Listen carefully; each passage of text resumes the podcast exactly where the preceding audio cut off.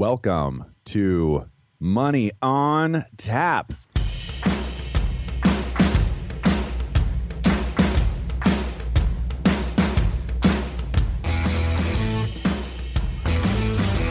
Money on Tap, your personal finance headquarters, where we bring out the professionals' experience and some fun in what we call three-dimensional investing, utilizing insurance, brokerage, and fee-based planning. That's what we do on this show. We look at all sides of the issues, and we bring a fully independent planning perspective to the table. You are listening to Money on Tap. My name is Seth Crossman. And I'm Ben Brayshaw. And you can reach us at 855-226-8551 or info at Your Money on Tap. And you guys, we have got a show lined up for you today. And it even includes some pretty threatening language in the title. Goodness gracious, Seth. It is. It's pretty hardcore. We have got the 7, count them, 7 deadly signs you need a financial advisor. And I gotta state that with a little bit of caveat. That's what Ben and I do. So we're financial planners. If you're new to the show, you're like, who are these guys? Why are they talking about this? Well, that's what it's about. We're financial planners.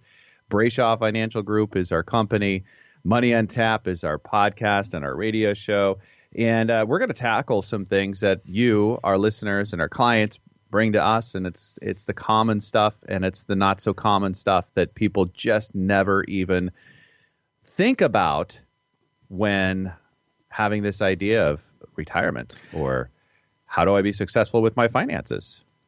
Yeah, Seth, there's a lot of, I'm sure some people listen and say, well, of course you're financial advisors, so you're going to give a spot to yourselves. We do a lot of shows. If you're new to our show today, we talk about the market, we talk about current events and what's going on and ups and downs, and we're gonna break into money in the news here in a minute. But once in a while we have to talk about this, and you don't need to call us. We recommend you call anybody in these worlds with what's going on. And I'm really excited because there's some real signs that people need to hear that say, "Hey, should I be doing something different?" And I think this is going to be a really valuable show for some people today.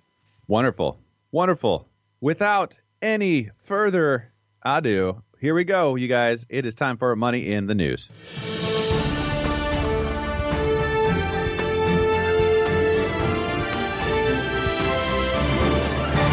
Ben, why? Why are factories so strong in a pandemic is article number 1 coming to us from the Wall Street Journal. And a question that I'm sure many people are scratching their heads if they're paying attention to what's going on in industrials. And it's been a really, really super strong sector in our economy. And they did a great job of outlining what they think is the reality behind the numbers here in this area of our economy that's just been doing incredibly well. Yeah, the Institute for Supply Management. This article is written, first of all, by Justin Lahart. And the Institute for Supply Management, he quotes, on Tuesday said that its index of manufacturing rose to 56 in August from its a high in July of 54.2. Now, for people who are hearing these numbers and saying, what does this all mean? Basically, anything over 50 represents an expansion in our economy. And that's probably surprising when you're saying, hey, we're coming out of a pandemic and all this stuff is going on. There's just so much stuff going on in these factories, and they're rocking and rolling. And, that we had a slight hiccup in the middle of this, but I think the demand, I've read a number of articles in this area, Seth, and I think the demand was so high before the pandemic that a lot of it's still passing through. People have obligations to finish building contracts and so forth. So factories are making up for a little bit of dead time. But he also mentions in here that part of the stimulus package that was sent out was actually there was a number of people making more money off the stimulus than they would normally from regular employment, and that there is a lot of money coming out of that towards the various purchases of shopping that is driving some of this factory growth and factory expansion. What do you think, Seth? Well, you mentioned driving, and I think that that's of note. People are now buying cars, and they're making plans to buy that they're planning to buy. But since the COVID hit, they've kind of gotten back on track, and they've said, well, we still want that car. And guess what? The auto dealers are offering some pretty good incentives out there. Read a Dave Ramsey article that said the other day that even if they're offering you 0%, buying a new car isn't a good idea. And the consumer says, no, we think it's a great idea. We're going to buy cars. Yeah, you know, it's funny you say that because I heard there was some statistic, and I don't know what the numbers are, but it was a ridiculous number of people from New York City were buying vehicles just to travel because they didn't want to fly. You know, trains and public transportation were a no-no. But getting a car for the first time because all they did was rely on public transportation was a big deal. And I think that's very interesting, that driving force. Driving force. Sorry, no well. Pun. Sorry for the bad pun. Number driving. Two. Let's zip on to number two. All right. So, folks, here this is something that I think is going to really be of interest to a lot of people because Amazon is a household name to almost everybody, and it is a stock that has just skyrocketed this year. But Walmart, which is a very well-known competitor to Amazon, is now getting into the delivery space once again. Now, Walmart has created Walmart Plus, and it's going to be $98 a year for the membership for delivery, and it's going to be at-home delivery. They're basically taking on Amazon head first. I mean, this is a pretty big deal. Walmart's probably got the largest capacity and ability to do this, probably the most likely to have success doing it, in my opinion. But they've tried this once before, and they've been unsuccessful, Seth. I mean, that's, I think, probably the surprising piece. Tell me more, because that's not something that I had in my quiver here to discuss. They did this once before, and it just didn't it didn't work. Yeah, so they had a test round in the past, and man, maybe I read that somewhere else. But anyways, they had a test round, and they did this, and they did like I think it was like a $35 fee, and it turned out to be a complete bust. And then the only thing that they ever kept from that test round was that anything over $35 in a cost would actually still be delivered for free. And they just use regular delivery for that from an online shopping piece. So that was kind of an interesting, I don't even know where it must be an article I read in accordance with this. But this is a big deal. Now, Walmart stock is expected to move off of this. I've heard a couple different analysts speak about that publicly, and they're very optimistic across the board that this is going to make a move. Now, how that actually plays out, I don't know. They failed once before, but Walmart has probably the biggest, strength to manipulate sellers to help buyers afford things and cover delivery costs and so forth. But the cost of actually shipping is fairly expensive for them. I think one thing, though, inside this Amazon world is that Walmart and all these big chain stores, they have this massive infrastructure overhead that is super costly. That's like these box stores and popular locations and shopping areas where Amazon is buying these rundown warehouses for dirt cheap in low tax areas that are near the outskirts of an area and storing, fixing these things up and storing their stuff in there, and then they're traveling around. The infrastructure cost is significantly different. Now, I think that is a major piece to how Amazon creates affordability around this, where these big box stores have this massive overhead that Amazon doesn't. And that brings me to an article that we talked about, what was it, last week or the week before, about Simon Property Group, Seth? Did we talk about that? Yep. In Amazon looking to take on a box store location as an anchor piece and maybe have pickup locations. But with the amount of mall locations that are just kind of dying around the country, they're getting that for cheap as well, and Simon knows that that's going to be an attraction for people.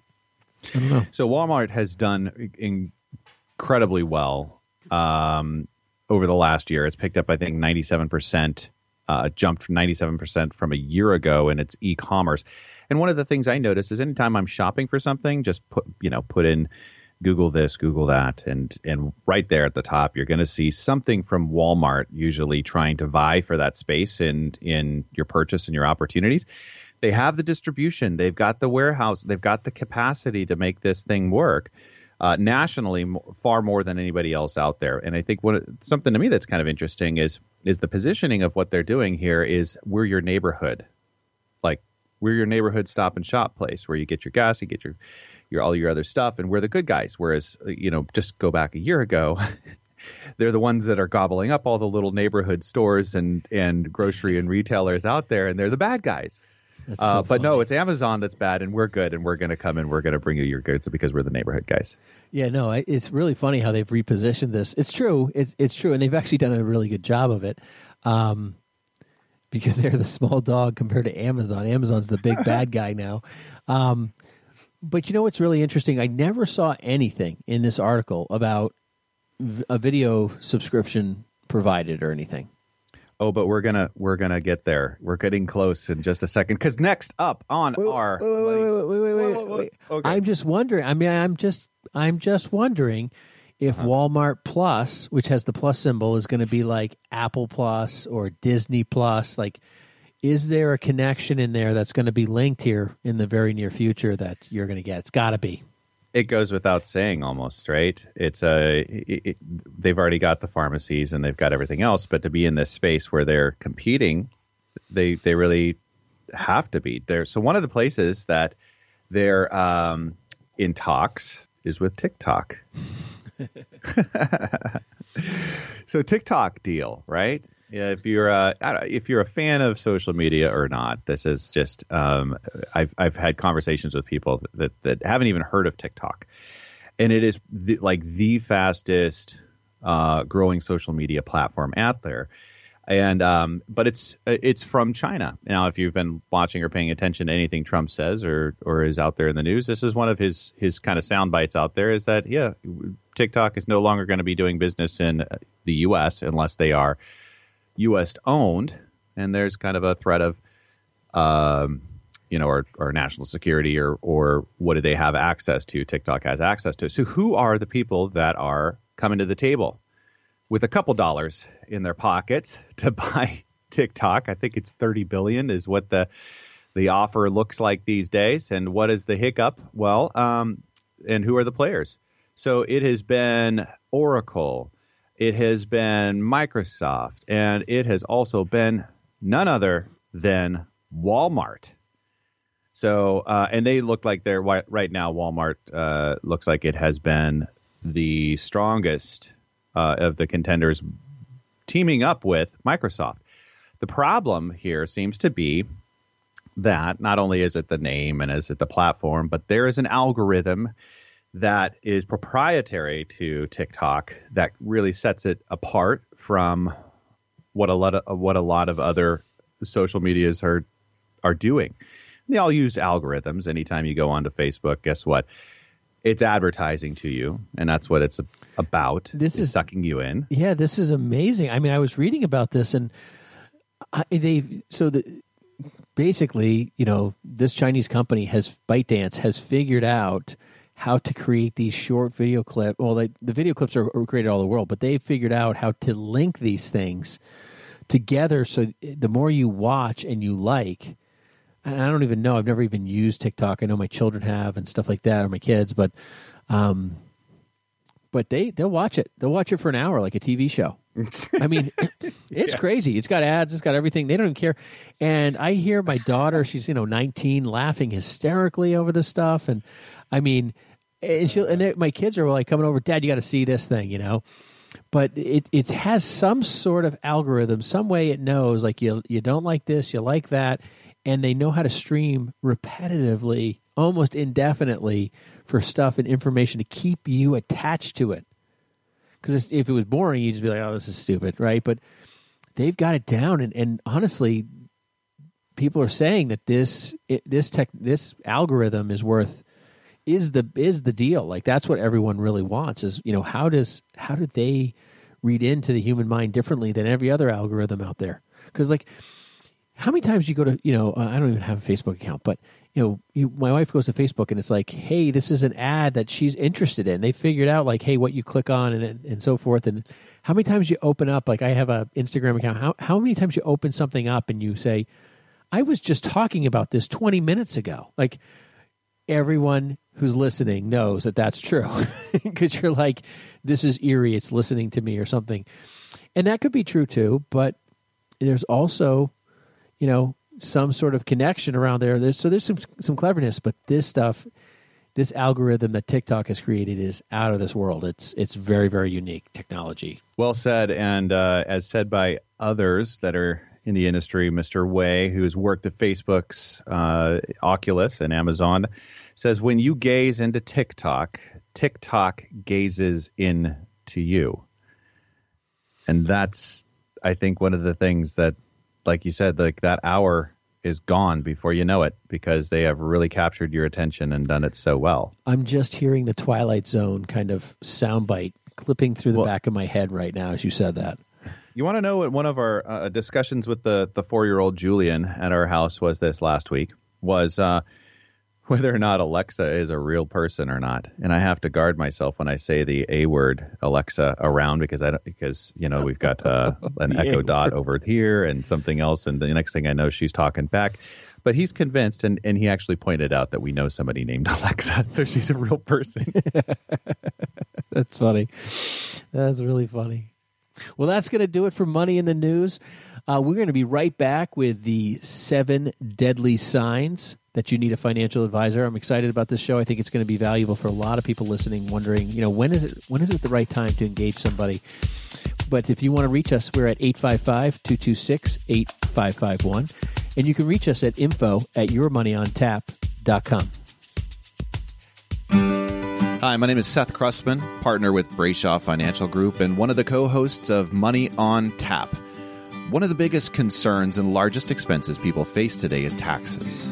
Without thoughtful planning, taxes can destroy future retirement dollars, eliminating the possibility of a timely retirement or dreams of what you want retirement to look like. If you're like most people, you're getting closer and closer to retirement, and you may be wondering if you're taking the right steps. Will my income be enough? Will rising taxes force me to give up my dreams? How does inflation factor into all of this? These are real concerns, and you're not alone. Putting a plan around your financial future is what we do. If you have questions when it comes to your financial security, and if you're looking for a personalized solution, contact us at Brayshaw Financial Group, 855-226-8551.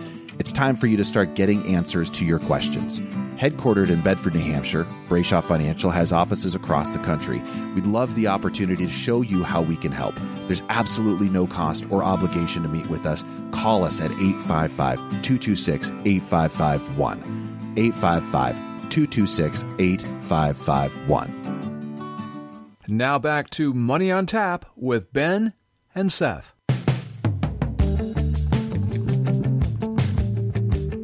Welcome back. You are listening to Money on Tap. My name is Seth Crossman.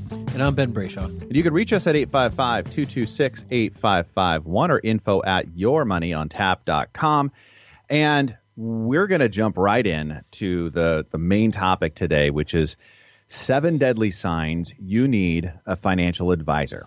Now, full disclosure, Ben and I are financial planners, and we're fiduciaries. And that's what our practice is based around, is always maintaining that fiduciary relationship with our clients. Okay.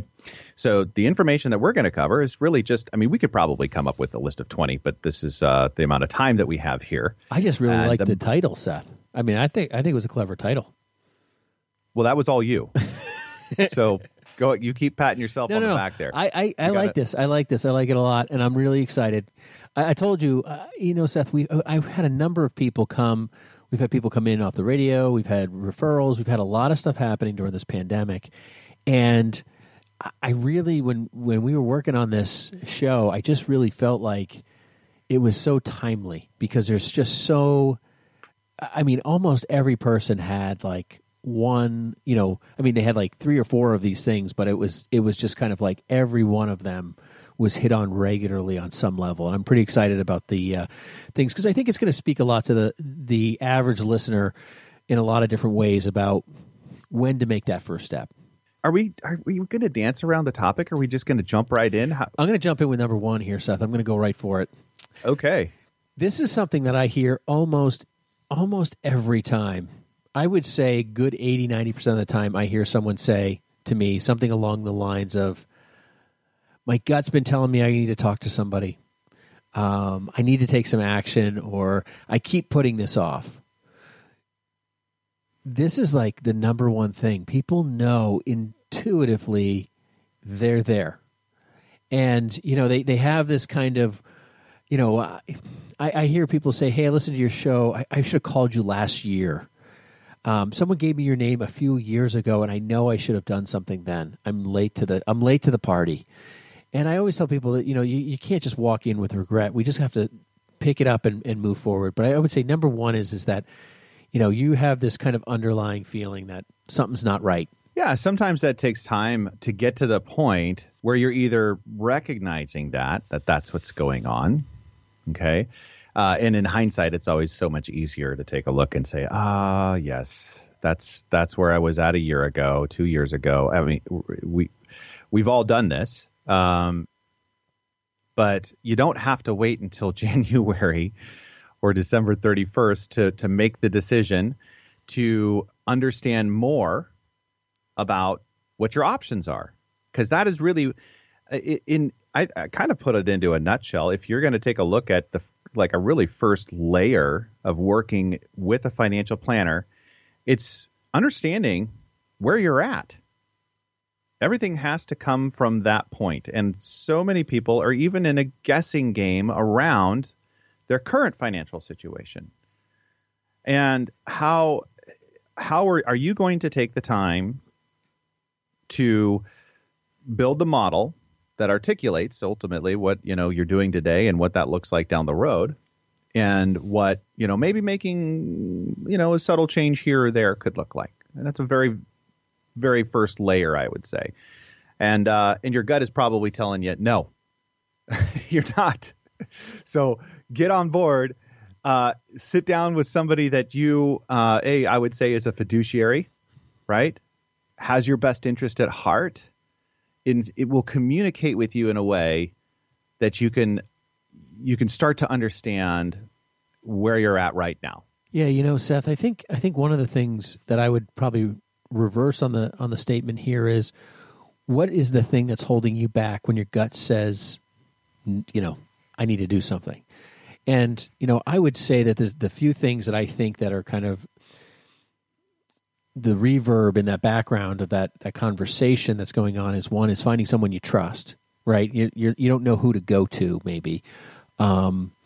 Or even if you have a couple of ideas you want to go to, there's sometimes that feeling of like pride, or creating this moment of humility where you just kind of, I need help and there's nothing else I can do, hoping that it had worked itself out.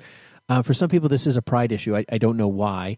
You know, it's kind of like, you know, this is all of your finances, but how many times do we walk up to the guy at like Best Buy and ask him about TVs because we don't know everything about TVs? And he's like, you know, just got out of high school, you know, that's not a pride issue for us. So why are finances? It's almost like it's presumed in some mindsets that you should just know and be completely competent in this, when, you know, our schools don't teach any of this stuff, I would say, for the most part.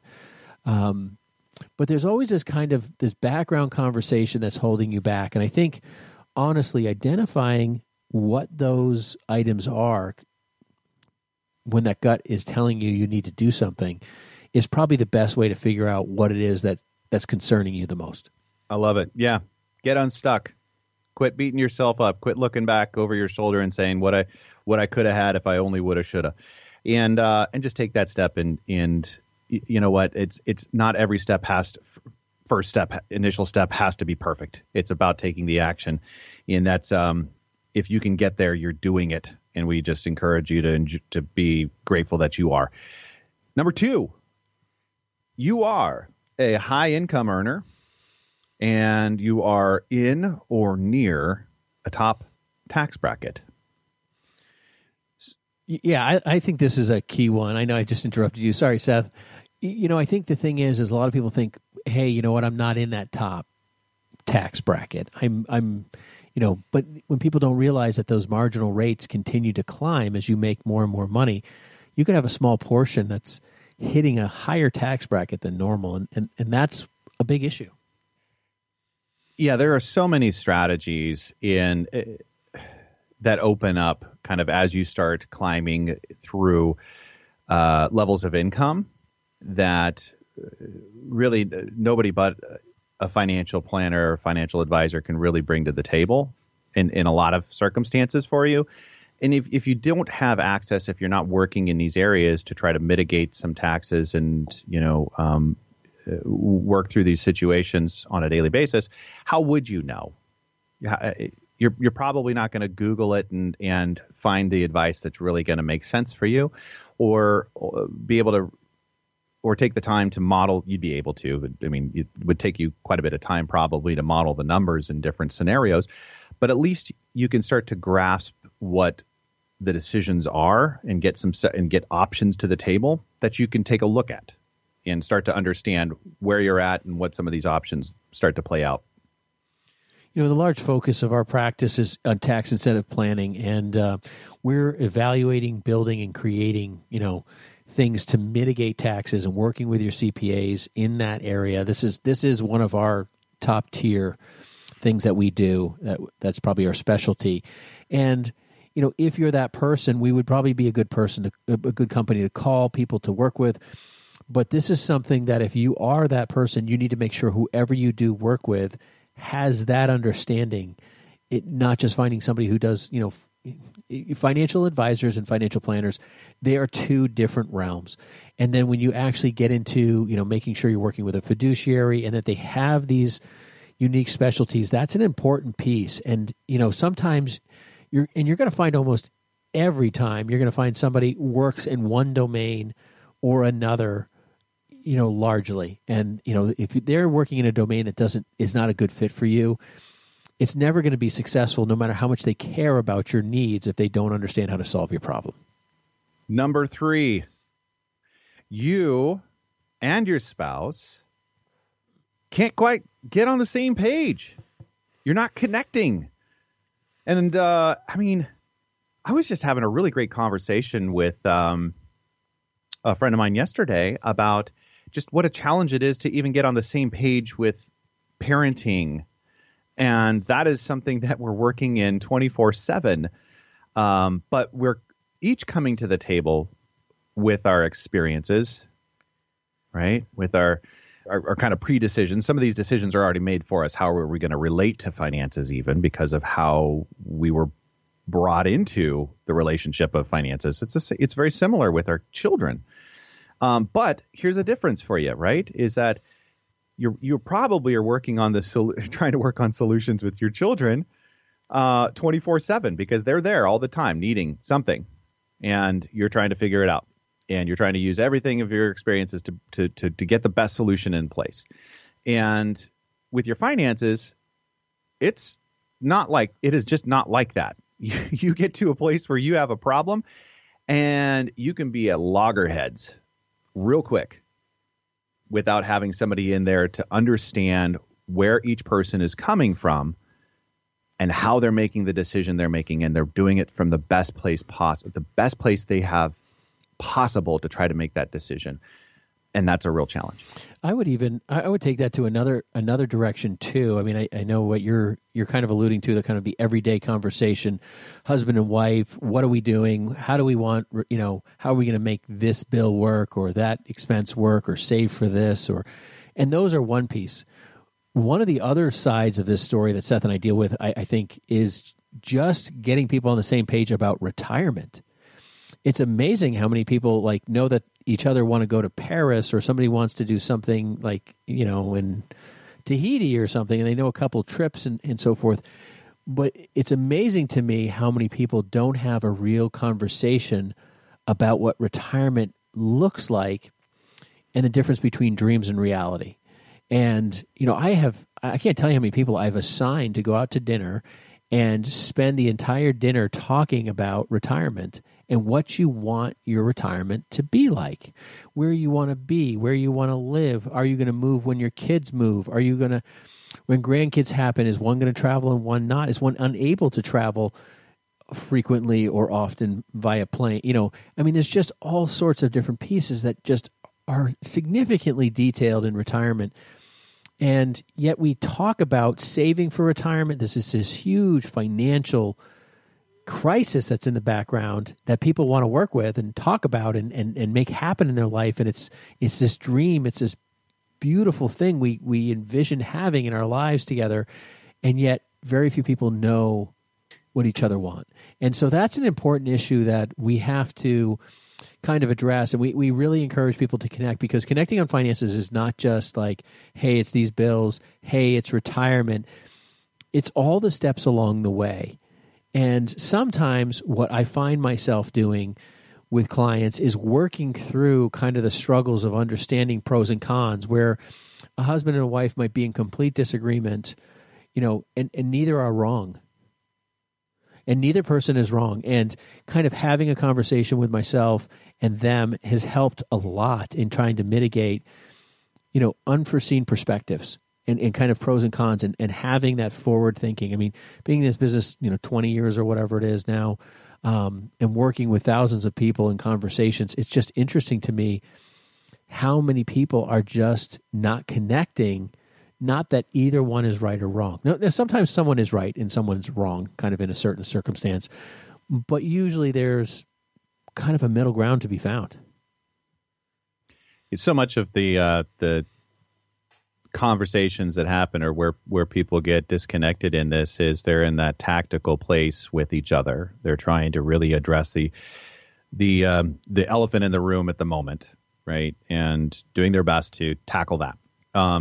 And one of the ways that we can really try to change that dynamic is get that bigger picture and get strategic about it. And I think that's what I'm picking up from you, Ben, is really getting those big goals in place, those things out there in mind, and setting up the other pieces to be able to address and accomplish those goals. And a lot of the time what will happen is that that current elephant in the room gets addressed in the process in a way that just wasn't possible, you know, 5 minutes ago.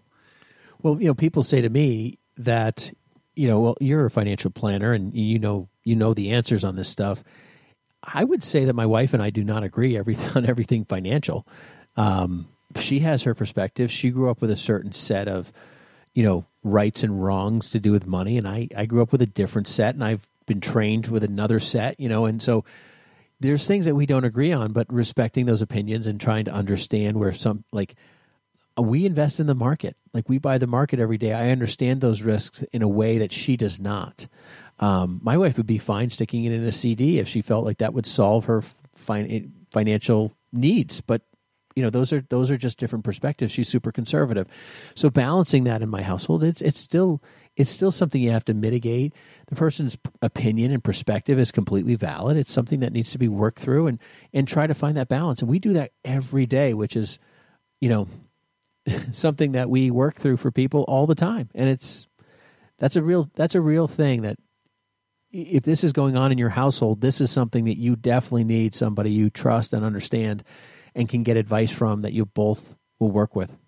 Folks, we're going to take a quick break. You're listening to Money on Tap. You can reach us at 855-226-8551 or info@yourmoneyontap.com. And when we come back, we will get to the final four of 7 deadly signs you need a financial advisor.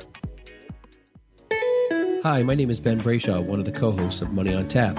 If you have questions when it comes to your retirement and are looking for a personalized solution, contact us at Brayshaw Financial Group. In today's volatile stock market, we can help you plan to find your successful retirement solution. Am I saving enough? Am I saving into the right places? Do my investments match my appetite for risk? Do I have a tax strategy that is going to help me keep more of what I earn? How can I maximize my Social Security income? If you are like most people, you are getting closer and closer to your retirement and may be wondering if you're taking the right steps. If you're in retirement, you may be wondering, am I maximizing my income while preserving my estate and caring for my family? We talk about all things financial in what we call three-dimensional investing, putting a plan around your financial future. If you feel that now is the time to start getting the answers to some of these questions for your own situation, give us a call at Brayshaw Financial Group at 855-226-8551. Headquartered in Bedford, New Hampshire, we have offices throughout New England and across the country. We would love the opportunity to show you how we can help. There is absolutely no cost or obligation just to meet with us, and we welcome you to our office. Call us at 855-226-8551. Now back to Money on Tap with Ben and Seth. Welcome back. You are listening to Money on Tap, and you can reach us at 855-226-8551 or info@yourmoneyontap.com. So we are talking about 7 deadly signs you need a financial advisor. With full disclosure, Ben and I are fiduciaries and financial planners. That's what we do at Brayshaw Financial Group. And in all of our free time, we bring you this Money on Tap, which is fun for us. You know, it's work, but it's work that we love doing because we love helping people that are looking to gain an understanding around their personal finances and make that next step, that like really make that next level in their financial planning and understanding. And so what we're talking about is stuff that we see come across our desk and in our offices all the time. And these are cues for you to pay attention to, that if you're having any of these scenarios going on, it's time. It's time for you to reach out to the person that you can listen to, the person that you trust, the person that we would say is a fiduciary as well, to put things in perspective and take that next step. And with that, we're going to jump into number 4. You owe the IRS back taxes. And I think everybody just turned us off with number 4. I think something just went silent on us. I felt that, folks. Yeah, I know. IRS back taxes, they are nasty, nasty, nasty things. And usually they occur by someone either not paying their taxes, but they can occur without people even knowing it, where you've had a good year or and it happens to self-employed people fairly regularly. It's just kind of like, hey, they had a good year. There was some, some non-deductible income that they had, or, there was more meals than they expected. They couldn't write, you can only write off half your meal expenses and stuff. And something pops up and your quarterlies didn't quite cover it. Or, you know what, we just went through a pandemic and business was tight and the money you saved for taxes was something that you needed to use to live. These are realities that we can help you work through. These are things that we can help you try to mitigate and manage through. This is something when you start having IRS back taxes, honestly, whenever you have IRS back taxes, that is a sign you need to get in front of a financial planner immediately. This is something that is not a, let me think about it. I'm only paying $500 a month or $250 a month or $1,000 a month or $10,000 a month. This is, who's the number one tax financial planner I can find in my area immediately, so I can start working on addressing this, dealing with this, and managing through it. So one, I can get out of it and get past the next year, because usually this creates a cycle scenario that people, they might get out of it one year and then struggle through it the next year, and then maybe they're out and then they're back in. It's a constant ebb and flow. I find this, Seth, I mean, how many times do we find this is just something that's just constantly in someone's life and they can't get out of it? It's a troublesome thing. Number 5, when and how and if you can retire. One of the biggest questions I think we get is people really just having this question mark of, is retirement a possibility? At what level? At what time? At what kind of income can I start to look or plan towards? And if there's a goal there, if there's an idea there, what do I need to do to put myself in this scenario to be able to accomplish this, to be successful? And that's exactly right. That is exactly right. That's what we want to, that's the track that we want to be going down to accomplish these goals. And in the process of this, of answering these questions, there's all these other conversations. And I think we kind of, we're talking about some of those earlier where, spouses need to have conversations about what is, what time of our life do we want to start to retire? What do we want to enjoy in retirement? Well, there's income that's required for that. And at what level do you feel comfortable in retirement, at what income level? And then is there a hedge for inflation? Do you have long-term care goals or planning that needs to happen? Do you have trust work that needs to happen or estate planning that needs to happen? And this is what I would say where we would domicile probably around 75% of the time that we would spend with our clients in an initial consultation and working through a plan with them. Yeah, I think that is, you know, most people do come in saying, I'm really trying to figure out retirement. I mean, that's pretty much the brass tacks on what most people have and as their number one question. Unless they're younger and they're really dealing with some tax issues, this is probably, I would say, the highest majority of people that come in is, hey, I really want to retire. I'm trying to figure out how to retire. I don't think I have enough money to retire. I've had a health issue change. I need to really look at figuring out how I get retired. And I need someone to help me put it all together. This, I would say, this is number one. This is the top number piece coming through the door for people. And I get it. The sooner you start on this, the better off you're going to be. I mean, if you're 62, start. If you're 65, start. If you're 55 or 45, just get started. This is to work with an advisor and try to get yourself to a point where you're moving forward, you've got a plan, you understand what your needs are, what the goals are, because we have some serious issues ahead of us, and those issues are taxes and inflation. And those things are going to come on like a roaring lion, and it's going to devour a lot of people in retirement over the next 20 or 30 years. And that's what all the stimulus is going to cause. And a lot of people aren't evaluating that and not realizing that, hey, sitting out of the market right now is potentially a bad thing. And we're going to talk about the market here in a minute, and how that can be both a bonus and a negative. But if you're wondering whether retirement is a reality for you, or if you're saying to yourself, hey, I guess I'm working till I die, you know, there may not be a choice for you. You may be forced into retirement. That happens to people all the time, even though they think they're just going to keep working and working and working. So right now, you're wondering, how in the world can I get a hold of Ben and Seth?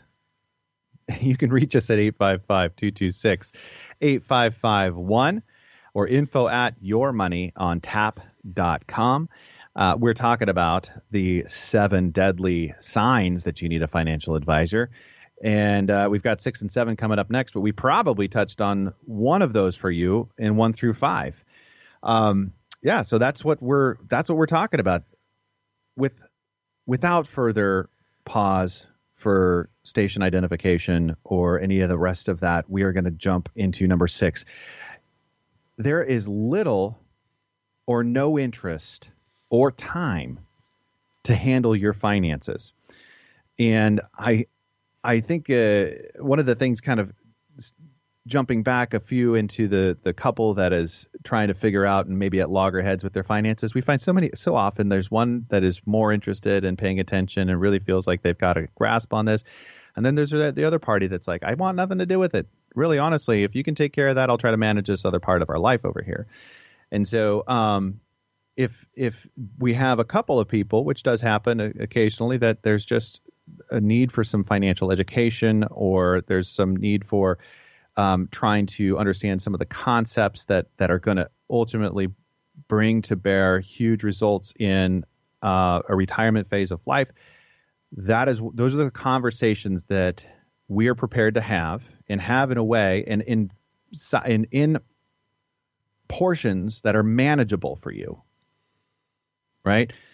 Because if we were to sit you down, and sometimes there are conversations like this that are sitting you down in front of a gallon of oatmeal is what it kind of looks like.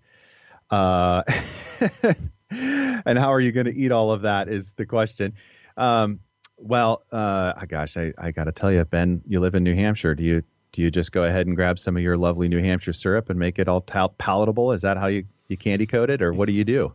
No, you're right. I mean, this is a very common thing that we hear from people all the time is that I don't want to deal with my finances. I don't want to address it. I don't have time for it. This is not me. This is not what I do. We get this regularly. And if one of you is saying this and the other person's feeling burdened by that ultimate responsibility because the other person's checked out, you know, that kind of brings us back to, you know, number 3, where your spouse and you are not connecting on finances. This is kind of an offshoot of that, but sometimes both the husband and wife, or, you know, partners, want nothing to do with financial issues at all. They just want to make their money, be told what they have to save, have it drawn out automatically, and the rest they get to spend. They want to live like, you know, hey, we've got somebody controlling this piece for us, and we're going to trust them and move forward. That is very common, very, very normal. Finances is not something a lot of people want to deal with. So two people being together, not wanting to deal with it, it's a very common piece too. You're listening to Money on Tap. You can reach us at 855-226-8551 or email us at info@yourmoneyontap.com. We have the 7th and final deadly sign that you need a financial advisor. And believe it or not, it's probably one that's there, and a lot of people don't even know it. They're not even paying that close of attention and not realizing that the market is at all-time highs. Why would that make a difference for you and whether or not you're working with a financial advisor? Several. We'll get to them. Go ahead, Ben. Well, yeah. I was going to say, you know, we're in September of 2020 right now, and we are looking at, you know, a year-to-date return of over 9% on the S&P 500. And we went through a pandemic. It's horrible. People lost money. But if you just owned the S&P 500, you'd be up over 9%. Now, we would never encourage anyone just to own the S&P 500. That is a large cap investment play. We've done shows on the risk around the S&P 500. But, you know, if I meet people all the time that own that ETF or, you know, mutual fund based perspective of the S&P 500. That's all they own. But if you're up 9%, I mean, what about just checking out for the rest of the year? I mean, if we're talking that people are happy with 6, 7, 8, 9%, I mean, we're there. Why not just, if you didn't sell and you just held on, I mean, maybe you check out before this election cycle happens, and you move forward. Well, what about the NASDAQ? I mean, the NASDAQ's up over 33%. The NASDAQ Composite's up 33+% this year to date. I mean, crazy numbers. I mean, just if you had the two of those. Now the Dow Jones, a different story, right? We talked about the Dow Jones a few shows ago about what the Dow Jones is. And unfortunately, the Dow Jones is up only 0.5% roughly. And that's for the year. Now, considering all that's happened, pandemic and so forth, and all the craziness, the fact that we're where we're at and that all the indices have hit all-time highs is nuts. It's just completely unforeseen. Why do we consider this the 7th deadly sign? Is because right now there's a lot of market commentary about what's going to happen. September's traditionally a month that does not perform. It's we're coming up on a lot of question marks. People are buying, you know, what the market's supposed to be in 2021. I mean, there's all this commentary of a pullback, and, you know, Warren Buffett's moved money out of the country, and I mean, because of inflation. I mean, I could find so many articles about taking cash off the table, but the average investor is not. But we're finding that a lot of larger firms are, and that's kind of interesting. Now, that doesn't mean they're selling out and getting out entirely.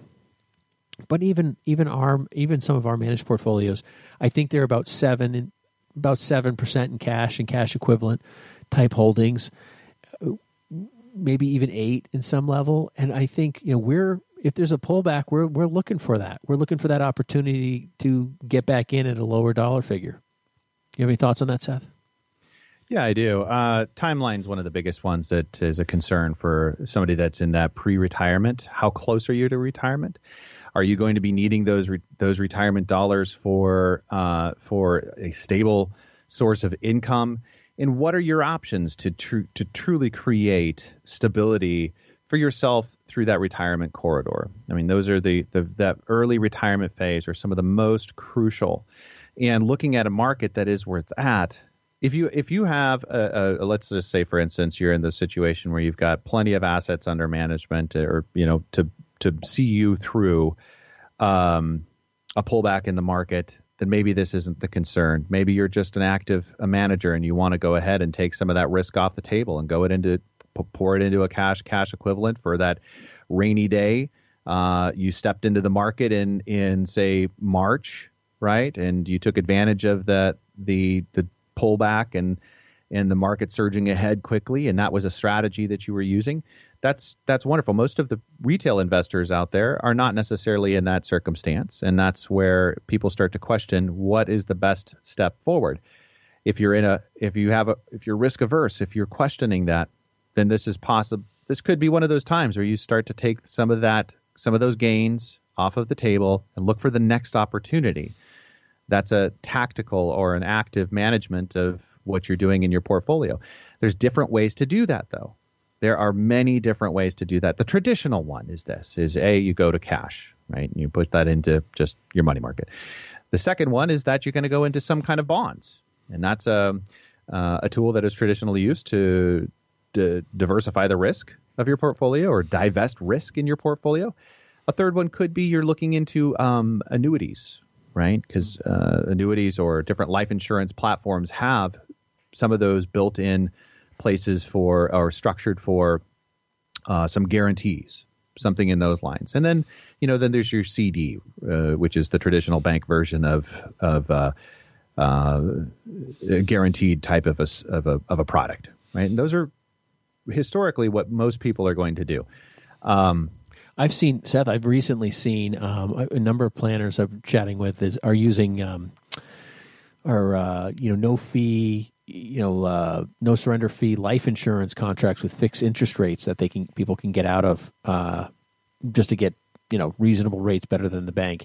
That's been an interesting, pretty hot topic recently because there's a couple of different companies that are really actively engaging in that piece and the kind of the protection piece. Obviously, you'd have to be insurable in that scenario, but that's become hot because it's outside the banks, a little bit different kind of protection style, but people looking for interest rates are going to a lot of kind of unusual, not everyday pieces. Now, it's not that these things haven't been used for that in the past, but people are starting to consider some alternative kind of investing other than just the stock market. I mean, looking at annuities, even fixed annuities, pure fixed that look and smell like CDs have been of bigger interest recently as well, because people are saying to themselves, market's kind of recovered. This might be my one time to get out and kind of say, oh, I missed that whole horrible experience. And goodness gracious, if this vaccine doesn't come out and, if the COVID-19 mutates or, whatever the story is that you're fearful that might happen, that's... This is kind of like a lot of people's second chance, and I think that's going to be something that becomes a reality for a lot of people in getting out of the market, and I'm seeing it generally, but the average Joe is not right now. But some of the bigger firms are really taking a cash position looking for opportunity on a pullback. Folks, it has been a pleasure. Thank you for hanging out with us at Money on Tap, and there you have it. These are the 7 deadly signs you need a financial advisor. If that is you, give us a call. You can reach us at 855-226-8551 or info@yourmoneyontap.com. And again, Ben and I are both fiduciaries. Brayshaw Financial is our planning firm, and we love the opportunity to work with you. And hopefully you enjoyed the ride with us today, and what we've been talking about has been hitting home for you in some way, somehow. Or if it's not, it's somebody that you love and you care about. And that's a great conversation, a great way for you to go ahead and share good information with them. You can go ahead and share the podcast, or you can just tune in wherever you're listening to us on radio. Thanks for joining us today. You've been listening to Money on Tap. You can reach us at 855-226-8551 or info@yourmoneyontap.com. Also, we're in a podcast. You can find us at any of the podcast venues out there. We appreciate the likes and the listens. We're also at Facebook at /3D Investing and Twitter at BFG_LLC. We appreciate you joining us here today, and we hope you make it a great day and a great life. Thanks for joining us with Money on Tap. The views expressed are not necessarily the opinion of this radio station and should not be construed directly or indirectly as an offer to buy or sell any securities mentioned herein. Investing is subject to risks, including loss of principal invested. No strategy, product, material, or tool mentioned can assure a profit or protect against loss. Please note that individual situations can vary. Therefore, the information, products, materials, or tools mentioned should be relied upon when coordinated with individual professional advice. Past performance is not a guarantee of future results. This show may be subsidized in whole or in part by a product sponsor or issuer. Securities and advisory services offered through SagePoint Financial Incorporated, member FINRA SIPC, and a registered investment advisor. All other services offered through Brayshaw Financial Group, LLC, are independent of SagePoint Financial. SagePoint Financial and Brayshaw Financial Group do not provide tax or legal advice. Main office is located at 116 South River Road, Bedford, New Hampshire, 03110, and can be reached at toll-free 855-226-8551.